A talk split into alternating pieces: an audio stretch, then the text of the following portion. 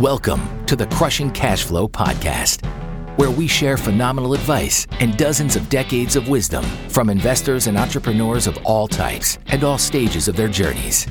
We'll cover many forms of cash flowing assets, such as real estate, stock investing, entrepreneurship, and general finance guidance.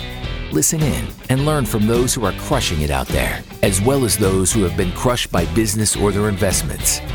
Now, here's your host, Andrew Shutsky. Welcome back to another wonderful episode of Crushing Cash Flow. Today's guest spent over 20 years in the corporate environment with Comcast and was responsible for managing a team that negotiated agreements with multifamily property owners.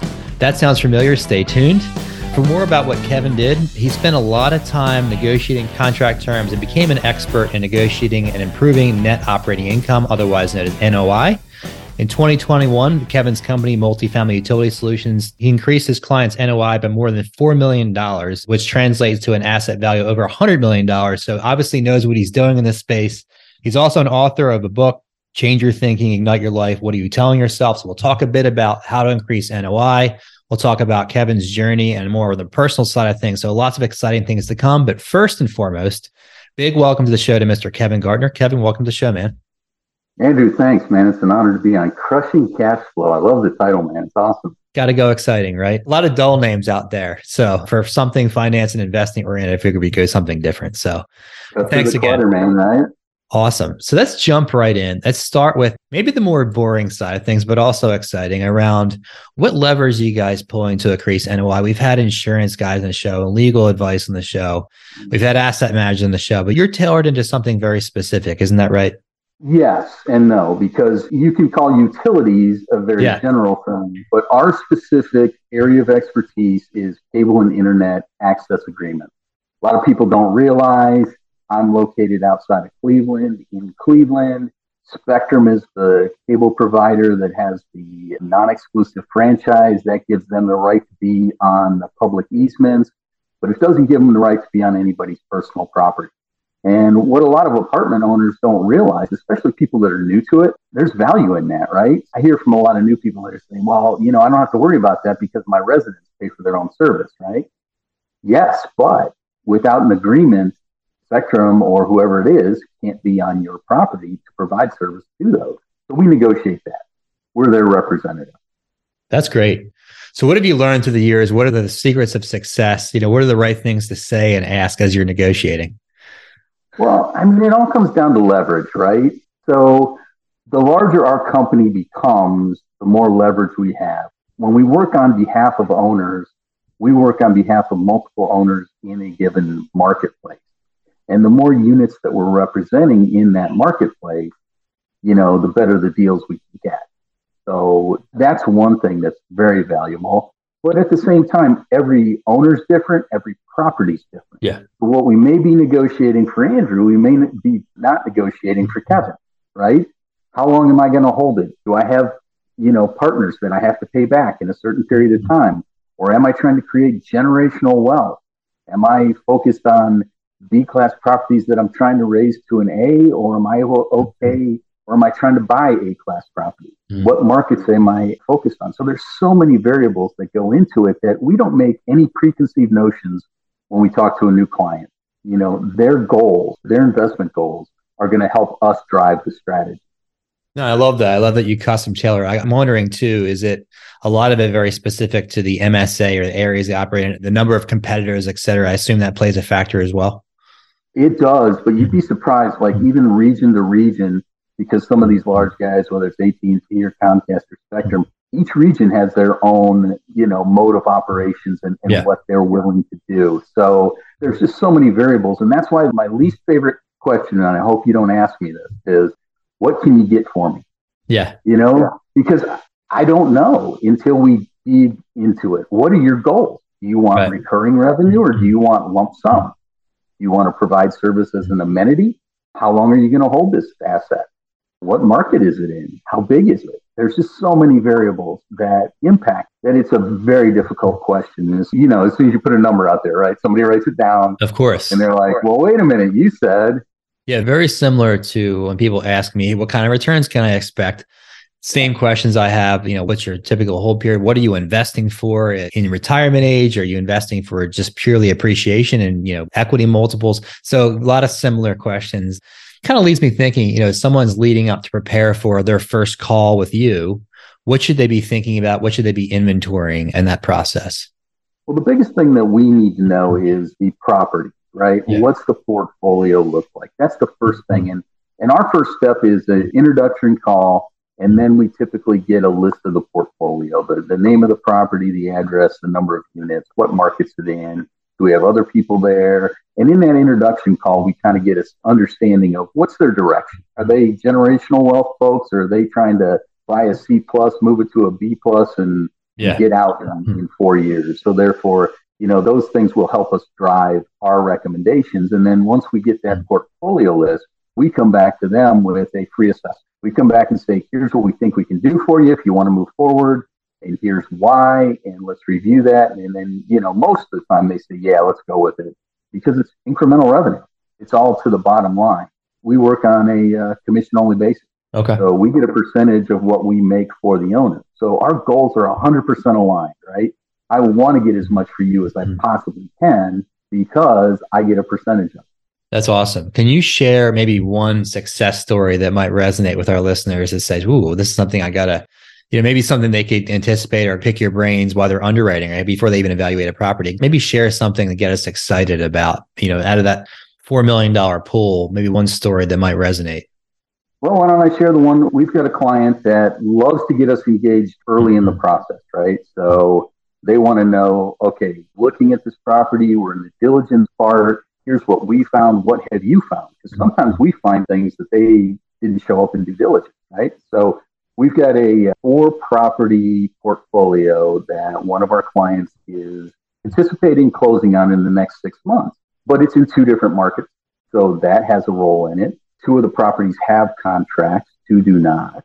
The cable operator is different to these markets, but the phone company, the fiber provider, you know, is the same. So there's a lot of variables that we're working with here.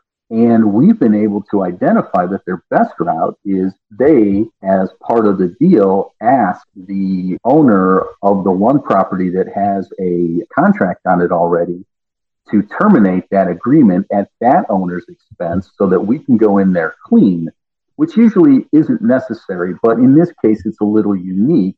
And that way we can leverage that and we can go with the fiber provider that can cover all four of them, and there's more leverage there, so we can get a better deal that way. Mm. So that's why when people say how early is too early, I always say never. You know, oftentimes, and don't get me wrong, I mean, I don't want to work and not show anything for it, but the sooner we can get in on the process, the more we can do for the client.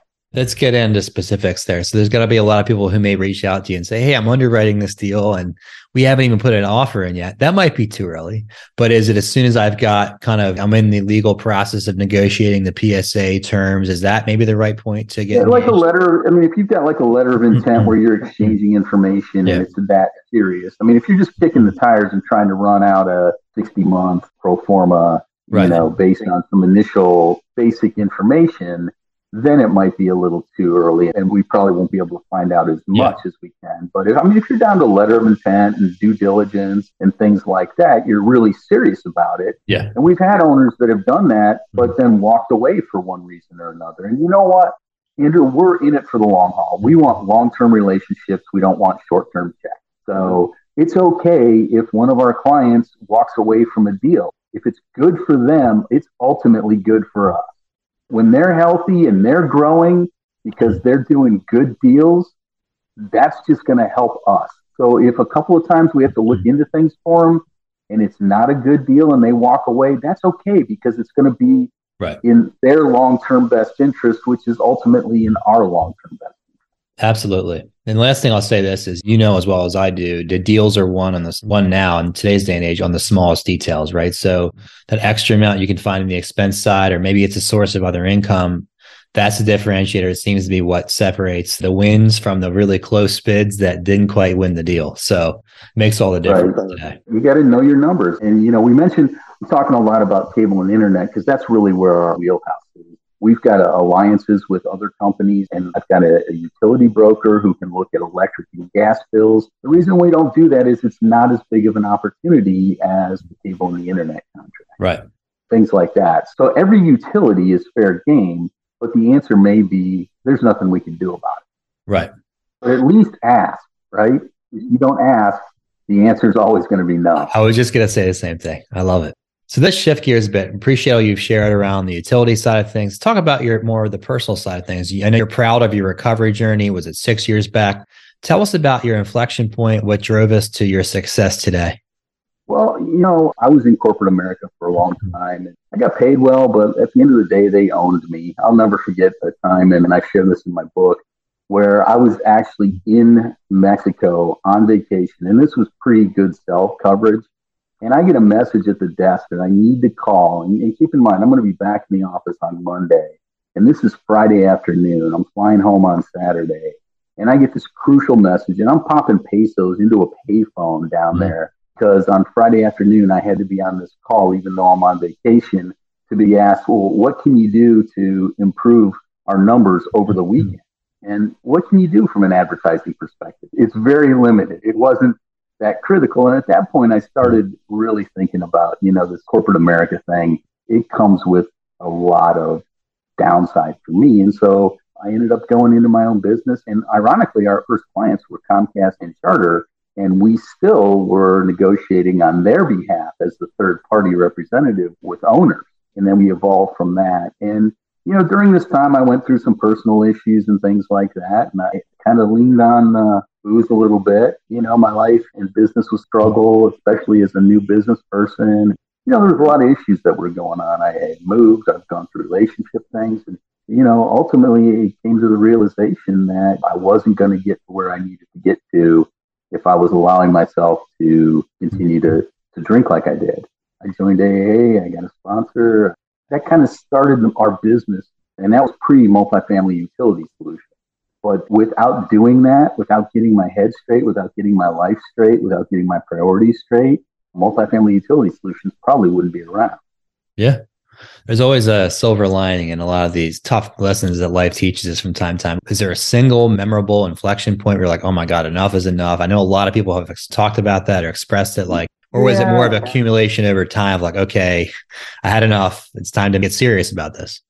Well, in the program, they call it hitting bottom. There was one event. It was a girl, you know, and it was a breakup situation that was miserable. And, you know, I was devoting a lot of my time to her and not enough to business. And, you know, she ended up with somebody else. And it just drove me, you know, why am I putting all this time in? I'm yeah. sacrificing so much. And, you know, I just went over the top. And, mm. and so I kind of, that caused me to hit my bottom. You know, luckily I had good support group that realized and, and pointed me in the right direction friend of mine who had been in the program for over 11 years at that time. And uh, he lived in Chicago, and I talked to him, and he gave me some great guidance. And I found a great sponsor, you know, your AA mentor, sobriety recovery mentor, you know, had a business of his own and still does, and is doing great. So it was a great connection, and I could see time to reset, time to refocus, time to, you know, start from where I'm at now and grow I always say, you know, I tell some of the guys I work with, the past is a great place to visit, mm-hmm. but it's a crappy place to live. Like so that. learn from it. Don't forget it, but don't dwell on it too long because it's done. You know? Yeah. What lessons can I learn and move forward? It's a great tip. So, what advice would you give to someone out there? Maybe it's listening to this, they're struggling. Maybe they're not in a program, or maybe not to that extent. But what would you share with them if you had to give them one tip? For who? Somebody that's struggling with possibly being needing to go into recovery. Correct. Correct. You know, it's funny because one of the biggest regrets in my life is I didn't get into recovery sooner. But one of the things I'm most grateful for is I got in when I did yeah. and not later. It's we have today. And what can I do today that's going to get me a little bit closer to my desired life? And the things I was doing wasn't getting me any closer to my desired life.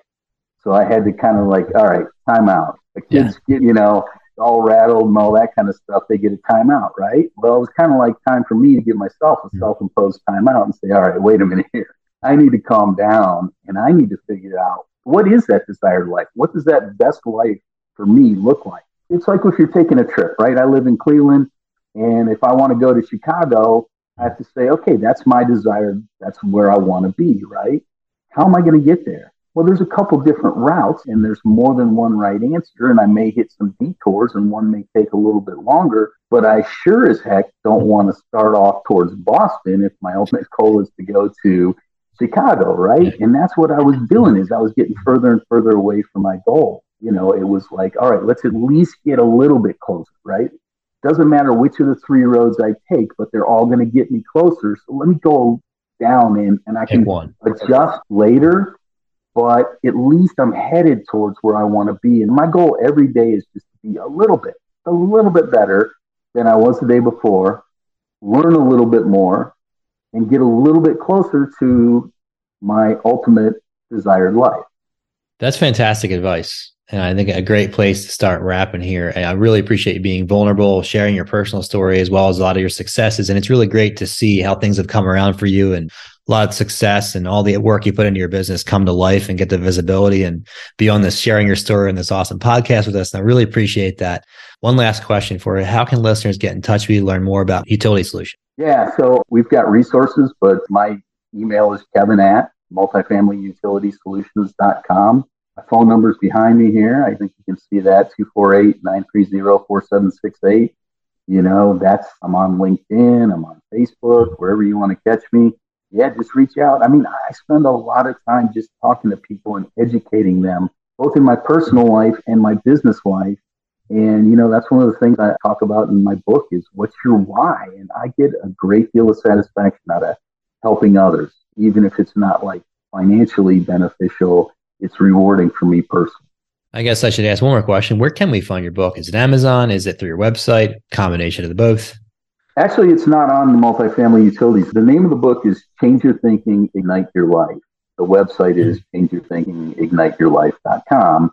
But it's also on Amazon. It's also on Barnes and Noble and a few other outlets as well. We only released it about a month ago, and it was just you know, like you said, hey, that's a great suggestion. Or, you know, I'd come up with these moments where I, you know, some of the guys I'm trying to help would say, hey, you know what?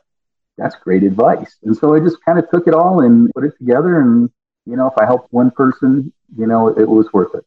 That's fantastic. What a great way to end the show. Thanks so much for joining, Kevin. Appreciate your time. Thanks so much, Andrew. Mm, go crush cash flow, right? That's right. Thanks for listening in with us for another episode of the Crushing Cash Flow Podcast. We have a small favor to ask of all of our listeners. Please subscribe, rate, and review on iTunes. Each subscription and rating will help us massively toward our goal of helping reach as many listeners as possible each week. Thank you very much once again for listening. We're thrilled to have you with us as part of this journey, and we can't wait to share more of these stories with you. Stay tuned for much more to come.